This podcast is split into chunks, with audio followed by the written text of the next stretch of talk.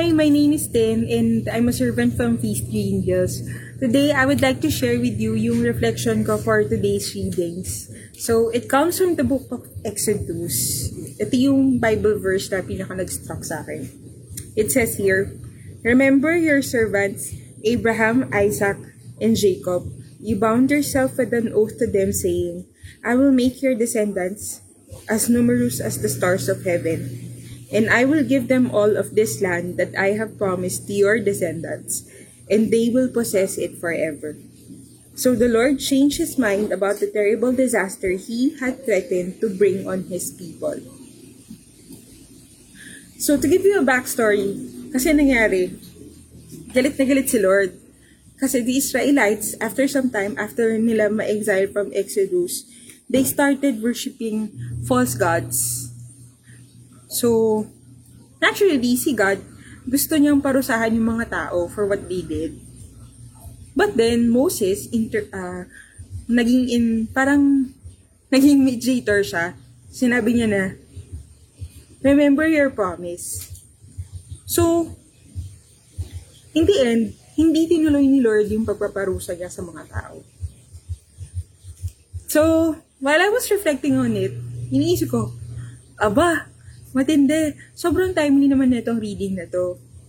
Kasi sa panahon ngayon, di ba, nasa crisis tayo, we're on a quarantine, pero marami pa rin nagkakasakit, marami pa rin namamatay.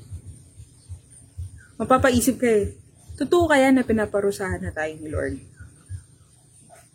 But then, you know, God has always been faithful to His promise. Remember that word when He said, when it says there, he changed his mind. He kept his promise. He was faithful to his promise. So, my dear friends, I don't think this is uh, the situation we are into. Yes, nahihirapan ka, nahihirapan ako. Hirap tayong lahat sa sitwasyon to kasi limitado tayo ngayon.